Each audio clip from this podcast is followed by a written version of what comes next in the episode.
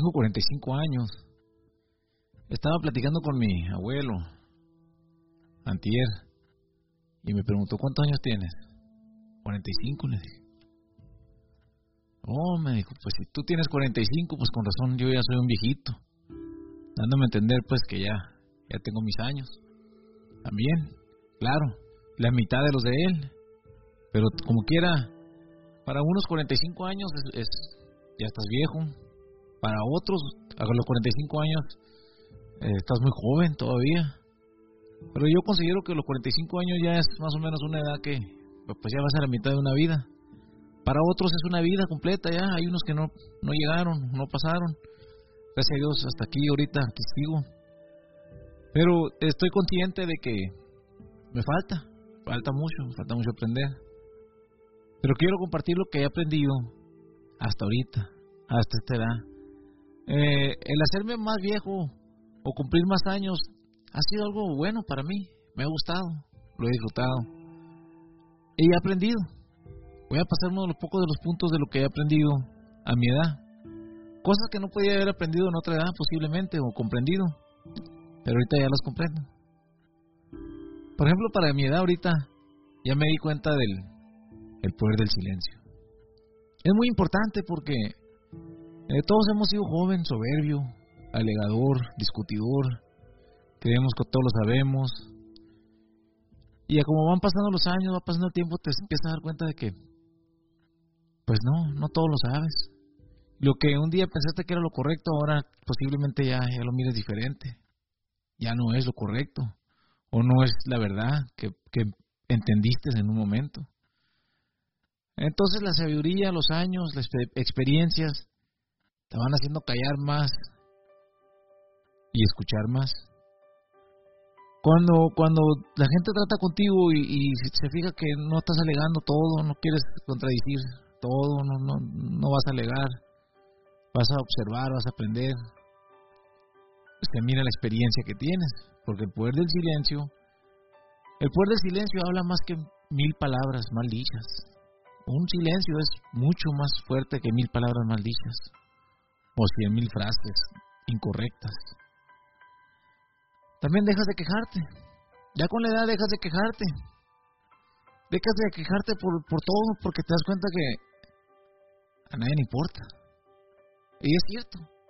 Cuando estás joven, te quejas de esto, que el trabajo, que no me trataron bien, que aquello, que el otro. Es una injusticia todo. Yo no sé por qué el gobierno hace esto y, y la política y te quejas de todo. Y van pasando los años y vas oyendo las quejas de otros. Y era un momento que la gente que se le iba quejándose, negativa, te vas alejando de esa gente. Es una carga para ti. No es que no te importe, precisamente. Es que no puedes hacer nada por, por su problema y muchos de sus problemas son, son en su mente. Escucho mucho la juventud que dice que hay mucha injusticia, que es... Siempre ha habido. Eso nunca ha cambiado. Siempre ha habido injusticia. Eh, no existe un país o un lugar o un, lugar en este mundo donde no haya injusticia. Siempre va a haber injusticia. A nadie le importa ya. El quejarte mucho te das cuenta que a nadie le importa. Entonces dejas de quejarte. Cumples años, cumples eh, etapas de tu vida que ya empiezas a quejarte menos. ¿Por qué? A nadie le importa. Nadie va a hacer nada por ti. Eh, en, en, en, todo caso, los jóvenes quieren que tú te preocupes por, por sus ideales o sus lo que traen en la mente o lo, que ellos consideran injusto. Y tú te das cuenta, no, no, no es precisamente injusto. Va a llegar el momento que lo vas a entender y vas a ver que la vida ha sido igual, siempre. Siempre es igual, no, no puede haber igualdad, nunca va a existir. Nunca vamos a nacer, nacer todos con la misma cantidad de dinero o, con el mismo físico o con las mismas oportunidades, no. Pero siempre va a haber oportunidad de hacer algo en la vida, eso sí. Otros ya nacen con más ventaja que otros, pero dejas de quejarte con el tiempo. A nadie le importa. Entiendes que el mundo es como es, sin tratar de cambiarlo a tu modo. Ya con la edad te das cuenta de que el mundo es como es. El, mundo no está mal. El mundo lleva los 45 años que yo llevo de vida.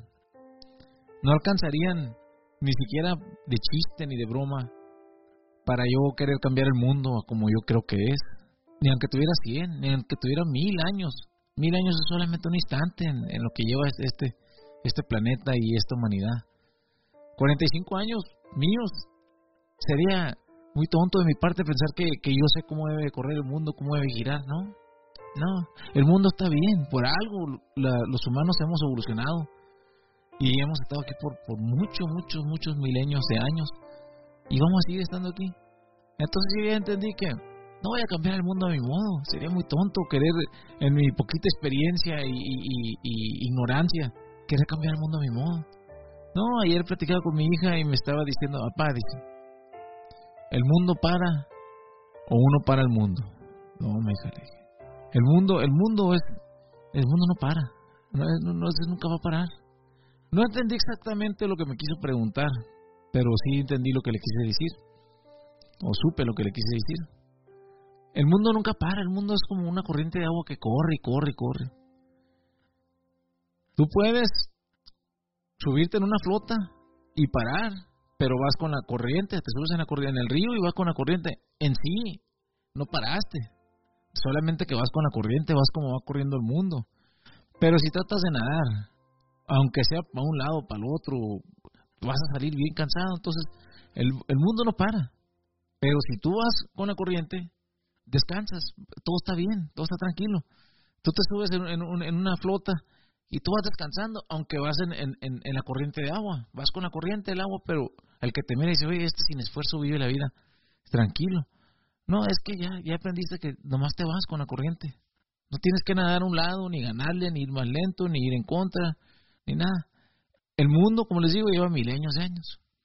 No lo vamos a cambiar. Con el tiempo te das cuenta que todo es prestado.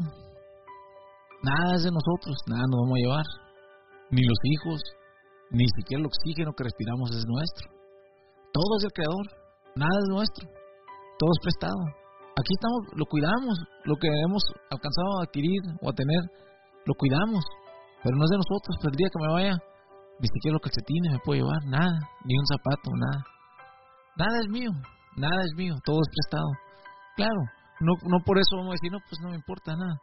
No, no, no vamos a vivir la vida, vamos a tener, a tener lo que necesitamos para vivir bien, pero sin, sin, sin pensar que yo soy mi carro mi, mi carro es parte de mí, ¿no? Eh, el, día, que el creador me lleve de este planeta, el carro ahí se va a quedar. A lo mejor lo hacen chatarra, lo queman, no, no sé. No importa, no es tan importante. Entonces, te das cuenta que nada es tuyo. También te das cuenta que el dinero es una fantasía. E, este, este punto es, es poco diferente a los otros porque no hay un modo correcto o incorrecto, exactamente. Porque yo considero que si necesitas una cierta cantidad de dinero para vivir lo que es normal o cómodo, tener que comer y tener un techo y tener que vestir y, y a tus hijos, si tienen hijos. Entonces, el dinero no es la felicidad, pero si necesitas cierta cantidad de dinero o cierto nivel de, de, de vamos a decir, de, de tranquilidad en tu vida, con lo que se puede comprar con dinero, para vivir bien. Después de lo necesario, lo básico, ya todo lo demás es demás. No, no es tan necesario. Pero también sé que hay gente que vive perfectamente feliz abajo de un puente. También lo entiendo. Entonces, no es tan necesario precisamente, pero, pero si vas a tener familia e hijos, creo que sí necesitas tener alguna base para, para alimentarlos y dónde vivir, mínimo. Y de ahí en adelante, pues todo es, es, fantasía, porque el dinero no te compra ni un minuto de, de, de, salud siquiera, o alguien que ya se partido de este mundo. Aunque tengas todo el dinero del mundo, no los puedes traer un minuto para darles un abrazo. No es lo que parece el dinero, pero no digo que no importe. También entiendes que lastimar a tu vecino es lastimar al Creador. Porque tu vecino, tu hermano, tu enemigo, todo ser humano es hijo del mismo creador que te crió a ti y a mí. Y lo ama, la ama, como te ama a ti y a mí. Entonces, con, con el tiempo empiezas a entender que el hacerle daño al prójimo es hacerle daño al creador. Yo no puedo hacer nada por el creador en realidad. Yo, yo ¿Qué voy a hacer por el que creó todo este universo y todo eso? Yo no, yo no puedo hacer nada por él pero puedo hacer algo por sus hijos. por, el, por mi prójimo. Es lo único. Y el momento que empieza a ver la vida así, empieza a ser otra persona, porque no, no hay necesidad de lastimar al hijo de un rey o al hijo del creador de este universo. No es necesario. Por lo contrario, es, es no te va a beneficiar. Por los años entiendes eso y lo vas comprendiendo que todos somos creador, hasta tu peor enemigo. Que no debe de tener un enemigo, pero pasan cosas en la vida, ¿no? Pero es también es hijo del que creó este universo. También dejas de aferrarte a pensar que tienes razón. Cuando estás joven, tú alegas, tú alegas tu razón. Y crees que siempre tienes razón. Nunca crees que estás equivocado. Y, siempre le alegas al otro, le alegas al viejo, le alegas al más joven, le alegas al, al esposo, a la esposa, porque tú siempre tienes la razón. En tu mente sí la tienes, pero solamente es en tu mente. La razón no es algo, o la verdad no es algo que es universal. Parece que sí, pero no es. Porque tu verdad hace 10 o 15 o 20 años posiblemente no sea la de ahorita. Por lo tanto, la verdad que conoces ahorita, posiblemente mañana no sea la verdad que, conozcas. Entonces, ya dejas de aferrarte a, la verdad, a, lo que tú crees que es la verdad.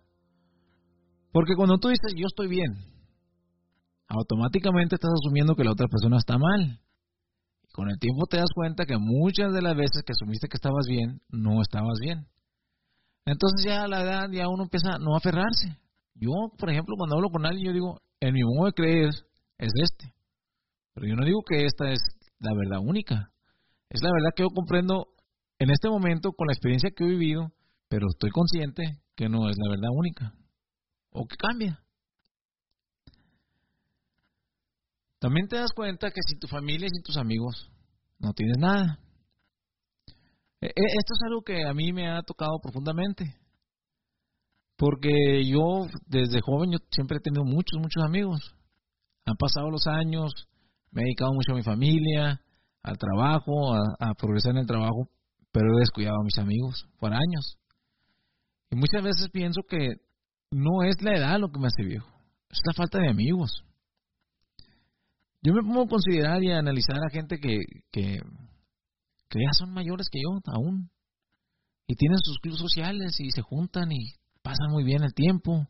Se discuten también, se pelean, hay mitotes, se quieren lloran juntos, se ríen juntos, y luego andan peleados y luego que es normal, es natural. Pero viven felices porque esa parte del ser humano es muy importante. Es una parte muy importante que yo en mi experiencia la he descuidado, pero gracias a Dios no a mi familia. Los amigos, pero no a mi familia. Mi familia la tengo cerca de mí, gracias a Dios. Eh, vivo pues con mi esposa y mis hijas y, y, tengo mis padres aquí cerquita, mis hermanos y tengo contacto. Pero hay gente que se encierra, deja de, deja de convivir con la gente. Yo trabajo de mantenimiento en apartamentos y, lo miro seguido. Entro a apartamentos que hay gente que no, tienen nadie cercas a quien hablarles o platicar o ir a tomar un café. Y se me hace muy triste, muchos de ellos no están ni muy mayores, pero ya viven una vida muy solitaria, muy triste. ¿Por qué? Porque descuidaron, porque todos en un tiempo hemos tenido amigos, es importante nomás no descuidarlos. Pero, ¿de qué te serviría tener todo el dinero del mundo, toda la ah, todo el dinero del mundo, toda la felicidad? Bueno, pues no sé si la felicidad, pero todo el dinero del mundo, salud y todo, pero si no tienes con qué compartir nada, sería muy triste. Bueno, con eso los dejo y que mi Dios me los bendiga.